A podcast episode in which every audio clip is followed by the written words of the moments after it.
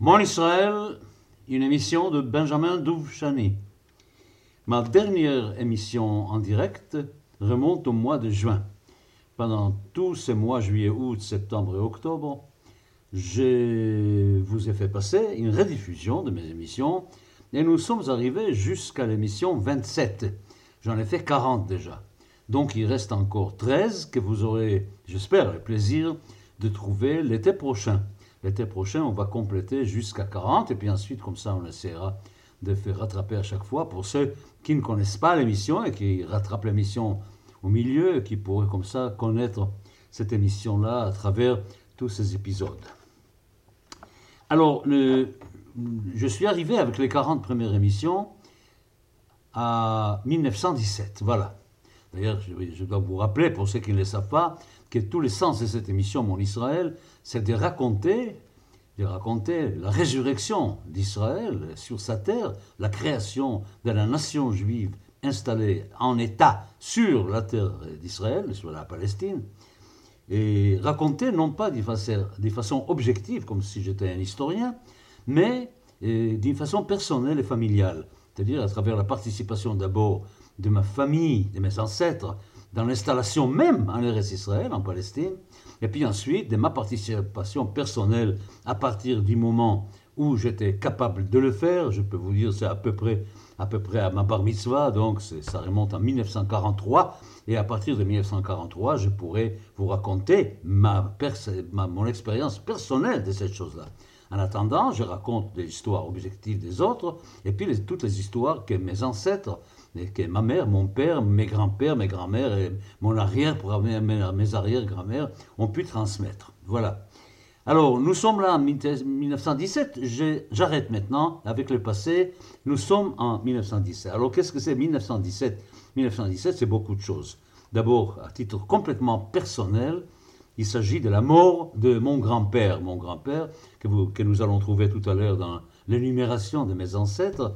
Mon grand-père, qui vivait pas du tout à Tibériade, mais les Turcs, pendant la Première Guerre mondiale, déportaient tous les juifs parfois de villes comme à Jaffa par exemple, tous les juifs de Jaffa étaient déportés à Tibériade par sécurité. Et puis à ce moment-là, il y avait des épidémies énormes dans le pays. Et puis là, à Tibériade, c'était la grande épidémie du typhus exanthématique qui a emporté mon grand-père en 1917. Qu'est-ce que c'est 1917 encore? Alors du point de vue général, c'est la conquête de la Palestine, par les Britanniques, évidemment, la fin de l'Empire ottoman en Palestine. Et 1917, pour nous, évidemment, c'est la chose la plus importante. Le 2 novembre 1917, c'est Azharat Balfour, la déclaration de Balfour, par laquelle le gouvernement britannique reconnaît le droit du peuple juif de se construire un foyer national et en Palestine. Et c'est pour cela, après d'ailleurs, nous verrons que la Grande-Bretagne a, a, pris les mandats des sociétés de, la Société des Nations sur la Palestine. Nous commençons une ère, vraiment une ère nouvelle. Tout le travail des sionistes depuis le début du sionisme est, récompensé là, franchement, par le fait de la reconnaissance. Car il y a eu toujours, toujours chez les sionistes, une volonté très très très forte d'avoir la reconnaissance des nations. D'ailleurs, ça rejoint un tout petit peu la tradition, même orthodoxe juive, qui dans le Talmud dit qu'il ne faut pas aller contre le peuple dans cette histoire-là, il ne faut pas conquérir la Palestine contre la volonté des, peuples. Alors nous voyons très bien que 1917 est vraiment un moment charnière, absolument extraordinaire. Le nombre de juifs en Palestine à ce moment-là est de 50 000. Des Arabes, il y en a à peu près 500 000. Nous sommes 10% à peu près de la population. Grande, grande épreuve et puis grand projet. Comment faire pour devenir évidemment la grande majorité de cette nation? Il n'existe évidemment pas de nation palestinienne, ni des pays palestiniens, ni de peuple palestinien, tout ça, ça n'existe pas.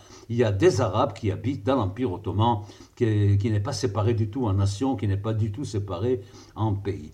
Alors tout va s'ouvrir en 1917. Alors avant d'entamer vraiment le chemin à partir de 1917, et quel sera ce chemin-là Il faudra que je vous parle de deux choses tout à fait différentes l'évolution de la diaspora juive à partir de 1917, car ça va jouer un très grand rôle dans la résurrection d'Israël, et nous verrons positivement et négativement, c'est la source d'où vient l'immigration en Palestine, et c'est aussi le lieu de la non-action, les lieux où les juifs ne comprennent pas ce qui va leur arriver, pensent que les choses vont s'arranger, et, malgré tous les appels de gens comme Jabotinsky, restent sur place, ne profitent pas de cette ouverture extraordinaire du retour vers le pays, et restent en Europe, surtout en Europe, qui va être leur tombe.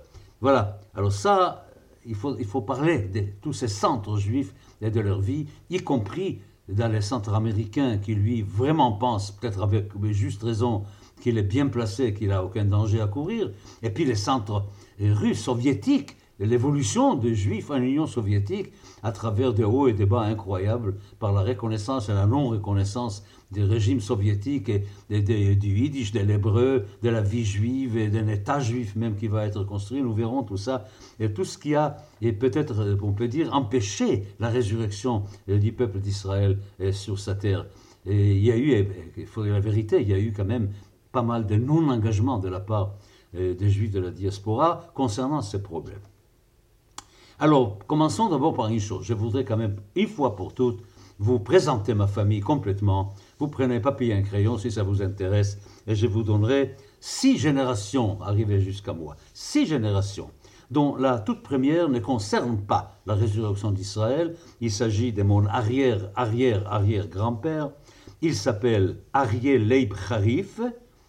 Il habite à Homel, en Biélorussie, en Bélarus, et il est un rabbin Avbeidin, c'est-à-dire le président du tribunal rabbinique, un homme extrêmement important sur le plan du savoir juif, euh, reconnu par tout le monde, et il écrit un livre remarquable sur le Talmud qui s'appelle Kol Arié, un livre qu'on peut trouver évidemment aujourd'hui sans problème. Alors là, je vais vous raconter une anecdote tout à fait intéressante. J'ai mon fils, j'ai un fils Emmanuel, qui fréquente donc les milieux ultra-orthodoxes à Paris, qui fréquente une synagogue ultra-orthodoxe. Et contrairement à moi, contrairement à moi. Et, il a des livres de, commentaires, évidemment, dans chaque semaine, dans la paracha, il a des livres de commentaires. Alors, il y a quelques jours, il y a, quelques semaines, c'était pendant la lecture du livre de Vaikra.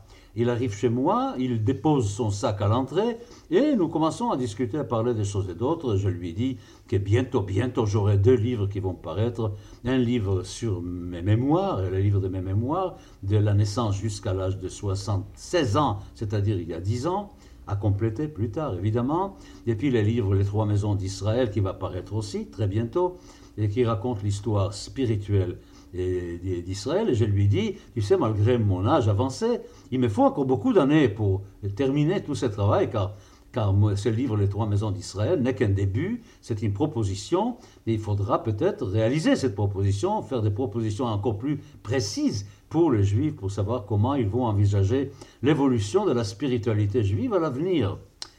Et je lui ai dit, j'ai quand même beaucoup d'espoir, car mon arrière-arrière-arrière-grand-père, et je dis Ariel Leib Harif, lui a vécu 112 ans.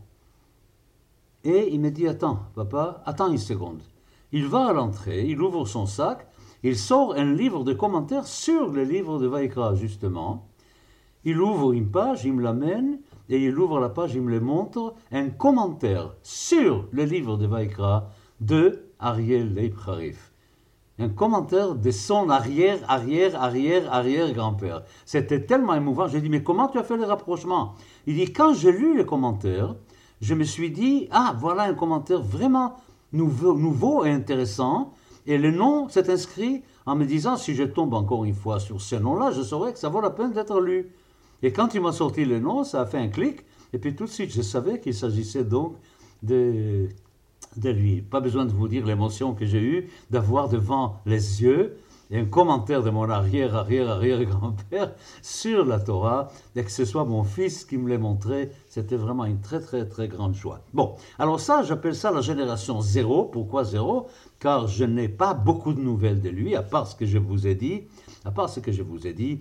Et lui va être donc, euh, il va être euh, à la tête de la lignée je vais vous dire après de quelle lignée, et son petit-fils, ça sera Schneor Zalmen, dont nous parlerons tout à l'heure. Je passe maintenant à la génération, à la première génération. Il s'agit là de Yaakov Mordechai, vous devez les connaître car ce n'est pas la première fois que j'en parle. Yaakov Mordechai, c'est un juif assez aisé de Bialystok, à l'est de la Pologne, il a neuf enfants, huit garçons et ensuite une fille, huit garçons et ensuite une fille, et sa femme meurt. Sa femme meurt, et puis il y a des grands problèmes, vous savez, en Russie avec la conscription. On, attrape les garçons juifs très jeunes et on les envoie dans l'armée et les services militaires en Russie, c'était 25 ans. C'est-à-dire qu'un enfant qui tombait dans les mains des militaires, c'était fichu. Sa vie en tant que juif était tout à fait, tout à fait eh, terminée. Alors, il décide d'aller en Israël. Tout en étant aisé, sans problème sur place, il décide d'aller en Israël. Son voyage est une série de malheurs épouvantables. Il y a des brigands sur les routes, il n'y a aucune protection, il n'y a aucune sécurité, rien, rien. Ça lui vient six mois, il met six mois pour aller de Bialystok jusqu'à arriver en Israël.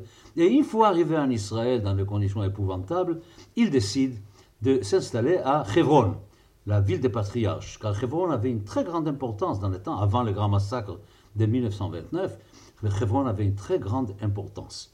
Alors là-dessus, il s'installe à Hebron et les malheurs commencent. Quels sont les malheurs? D'abord, comme je vous ai dit, il y a des épidémies énormes en Palestine, d'ailleurs partout, pas seulement là-bas. Il y a une grande épidémie qui emporte quatre garçons, quatre garçons emportés. Ensuite, il y a un problème de travail, il faut gagner sa vie. Il n'y a pas moyen de gagner sa vie à ce moment-là. Il arrive en Israël en 1825. 1825. Et il y a des crises économiques partout, il n'y a, pas, a pas moyen de gagner sa vie. Très difficile, très très difficile. Et les quatre autres garçons vont partir en Australie. J'ai une famille, que je ne connais pas d'ailleurs, j'ai une famille dans une ville à l'ouest de l'Australie qui s'appelle Perth. Et j'ai certainement une famille, je ne connais même pas leur nom, je n'ai aucun contact avec eux, mais je sais que j'ai une famille qui est à Perth en Australie. Alors ils s'en vont, et puis il n'y a que la fille, la petite, la dernière, qui s'appelle Esther, qui reste avec lui. Et il dit, on va se débrouiller, on va se débrouiller. Alors elle, elle grandit évidemment, elle se découvre très rapidement un talent absolument extraordinaire en fait de cuisine. Et alors déjà, tous les Arabes des Hébron qui font des festivités, et les quelques Juifs qui sont là aussi, l'appellent pour les fêtes. C'est elle qui s'occupe de la nourriture pendant les fêtes. Vous savez que les musulmans mangent la nourriture juive parce que nous sommes cachers. Et le contraire n'est pas vrai, car le halal ne suffit pas pour un juif pratiquant.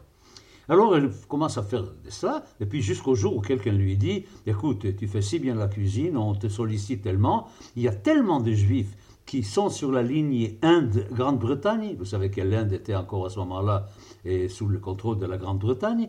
Il y avait beaucoup de juifs, y compris des juifs nobles, qui vivaient en Inde et qui faisaient les voyages des Indes de Calcutta jusqu'à Londres, c'était fréquent, et qui s'arrêtaient très souvent à Hebron en chemin. Voilà. Il dit alors ouvre un restaurant, et puis une fois que tu as le restaurant, les gens vont s'arrêter chez toi pour manger ta bonne nourriture. Ah ben, chose dite, chose faite, elle se met à sa cuisine, et puis elle commence à faire la cuisine pour les touristes, pour les habitants aussi, mais surtout pour les gens de passage avec une réussite extraordinaire. Pas besoin de vous dire qu'une fois que les restaurants marchent, il y a aussi une auberge qui va suivre, un hôtel où les gens peuvent aussi séjourner et habiter. En plus c'est ça, évidemment, elle a des spécialités qu'elle prépare pour les juifs qui vont à Londres et qui ont besoin de nourriture cachère. Pendant le temps qui va de Hebron jusqu'à Londres, c'était pas tout près. Dans le temps, ça prenait, ça beaucoup de temps. Il fallait préparer de la nourriture et c'est très très bien faire cela. Voilà. Et puis arrive le jour, pardon, arrive le jour où Esther doit se marier Esther va se marier. Elle va se marier avec qui? Elle va se marier avec un homme qui est dans, dans la lignée Chabad, et Lubavitch, Schneor Zalman ben Menachem Mendel. Et ce Schneor Zalman est le petit-fils de Ariel Leib Harif. Voilà. Schneor Zalman est le petit-fils de Ariel Leib Harif dont nous avons parlé, celui qui vient de Rommel. Alors Schneor Zalman, par contre, déjà, il n'est plus de Rommel, il est d'une ville en Ukraine qui s'appelle Kremenchug. Kremenchug. Alors, elle va se marier avec ce Zalman, qui est un type absolument remarquable. J'en ai déjà parlé, mais je, je ne peux pas ne pas en parler encore. Il est tellement cet arrière-grand-père, je suis fier de lui, il est absolument extraordinaire. D'abord parce qu'il a laissé un livre magnifique, Zichron Yerushalayim, où il décrit ses pérégrinations, où il décrit Israël aussi. Il, fait une sorte de guide touristique de la Palestine de ces moments-là. Et puis surtout, il est le ministre des Affaires étrangères du Chabad d'Israël, de, de Palestine, et il va partout. Il va d'abord à l'est, jusqu'aux Indes. Aux Indes, il fait connaissance avec la famille Sasson, qui est une famille noble, Sir Sasson, aux Indes. Il tombe juste au moment où il y a une, révolte indienne contre la Grande-Bretagne. Il fait une prière pour la victoire de la reine Victoria. Et puis cette prière-là va arriver à la reine Victoria d'ailleurs, traduite. Et puis la reine Victoria, évidemment, nous le savons, elle a gagné contre cette révolte. Donc déjà, il a quelque chose chez la reine Victoria. Ensuite, cette famille Sasson qui va passer à Hébron, il avait une qualité extraordinaire en plus et ses connaissances extraordinaires dans le judaïsme. il a son apparence magnifique et, et, sa noblesse pour pouvoir jouer le rôle de ministre des Affaires étrangères. Et il a une qualité artistique, il est miniaturiste. Et sa spécialité, c'est d'écrire les rouleaux, les cinq rouleaux, sur des œufs. Alors il met sur un œuf, soit le Cantique des Cantiques, soit Kohelet, soit Esther, etc. alors, une fois que euh, le Ser Sasson est là-bas chez lui à Hébron, il voit un œuf comme ça avec Megillat Esther, avec les rouleaux d'Esther. Alors il est émerveillé, etc. Il dit voilà un très beau cadeau que je vais apporter à la reine Victoria. Alors, euh, mon, arrière-grand-père lui dit, mais je t'ai fait cadeau, ben, apporte-lui. Il dit, non, non, non, non, non, je vais payer. Absolument, il faut que je paye ça, je vais lui donner, moi, c'est mon cadeau. Mais évidemment, je dirais que ça vient de toi. Et elle va faire le rapprochement, certainement, avec et, la prière que tu avais écrite pour elle. Eh bien, chose, chose dite, chose faite, il prend l'œuf et il l'amène à la reine Victoria. Quelque temps après, incroyable, à cause de la prière et à cause de cet œuf, mon arrière-arrière-grand-père, Zalmen Mendelovitch, car son père s'appelle Menachem Mendel, et quand il faut prendre un nom de famille, il s'est fait appeler Zalmen Mendelovitch, et reçoit une lettre de la reine Victoria.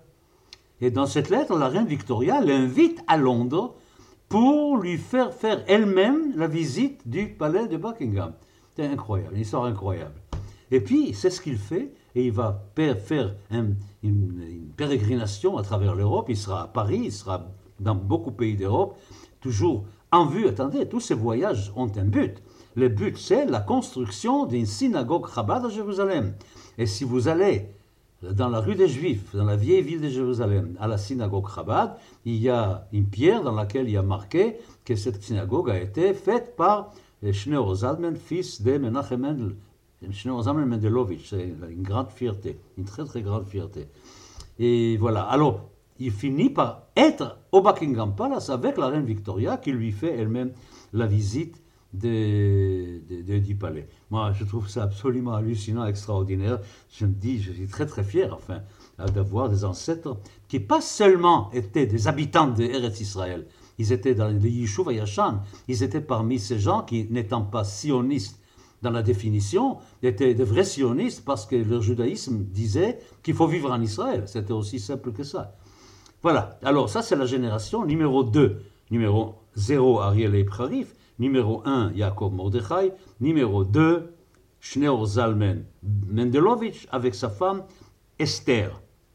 Et puis à ce moment-là, il commence évidemment de ne pas uniquement être à Hebron, mais d'être aussi à Jérusalem. Ils sont à cheval entre Hebron et Jérusalem. Ils ont une fille, et cette fille s'appelle Rachel. Rachel. Rachel qui est ma grand-mère, que j'ai connue. Que, j'ai connue, elle, a vécu jusqu'à ma bar mitzvah pratiquement, elle est morte juste avant ma bar mitzvah. Rachel, Rachel qui grandit, qui est une fille absolument adorable, enfin je ne vais pas vous faire la description de ma grand-mère qui était un vrai amour. Et puis Rachel va finir par épouser quelqu'un de la lignée Chabad, évidemment, parce qu'il faut qu'on est là-dedans, on est là-dedans. Elle va épouser un homme de la lignée Chabad qui s'appelle Chaim et qu'on appelle Chaim Chassid, ou en yiddish Chaim Chosid. Et ce Chaim Chosid, il est un des secrétaires du Rachav. C'est Rachav qui était le rabbin de Lubavitch au début du siècle. Rachel est née en 1850 Rachel est née en 1850. Où est-ce qu'elle est née? Ben, Dans le quartier maghrébin, dans une chambre dont les fenêtres donnaient sur le mur occidental. Carrément, sur le mur occidental. Native de Jérusalem, donc 1850. Et puis elle va se marier, elle va voir les enfants, elle va voir ma mère évidemment comme une de ses filles, il y aura ma mère. Et c'est Chaim est absolument le grand talmudiste de Jérusalem. Et j'ai trouvé un livre euh, très émouvant d'un grand juge en Israël qui s'appelait Frumkin, qui a écrit une sorte d'autobiographie. Et Frumkin raconte il dit toujours, à chaque fois qu'on avait vraiment envie d'un grand cours de Talmud euh, remarquable, ben on allait chez Rabbi Chaim Chossid, et c'est chez lui qu'on pouvait acquérir les connaissances les plus extraordinaires dans le Talmud. Et lui était sur la ligne, évidemment, comme il était secrétaire du rabbi de Lubavitch, il était entre Hebron, Jérusalem, et Kremenchug en Ukraine. Et Kremenchug en Ukraine, où il y avait un grand centre Chabad. On connaît, tout le monde connaît Lubavitch, peu de gens connaissent les grands centres, les grands centres qui étaient à Kremenchug en Ukraine, entre Kiev, entre Kiev et Odessa, sur le, le, fleuve Dniepr. Il y avait là-bas un grand centre de Chabad et de, dont, venait euh, mon grand-père Chaim Chossid. C'est celui, donc, je vous ai dit, qui malheureusement est décédé en 1917 à cause de cette horrible épidémie quand les Turcs ont obligé les Juifs de quitter euh, des villes pour aller euh, à Tibériade pour s'assurer qu'il n'y aura pas de collaboration de ces Juifs avec les Anglais. Bon, ben, je vois que mon temps est épuisé, alors je prends note, je prends note que je suis arrivé jusqu'à là, voilà, de lignées. Et la semaine prochaine, nous allons continuer la description de mes ancêtres. Euh, cette fois-ci, on va arriver vers mes parents, évidemment, grands-parents, parents, et vers moi-même et mes frères et sœurs. Voilà, je vous souhaite une excellente semaine et à jeudi prochain.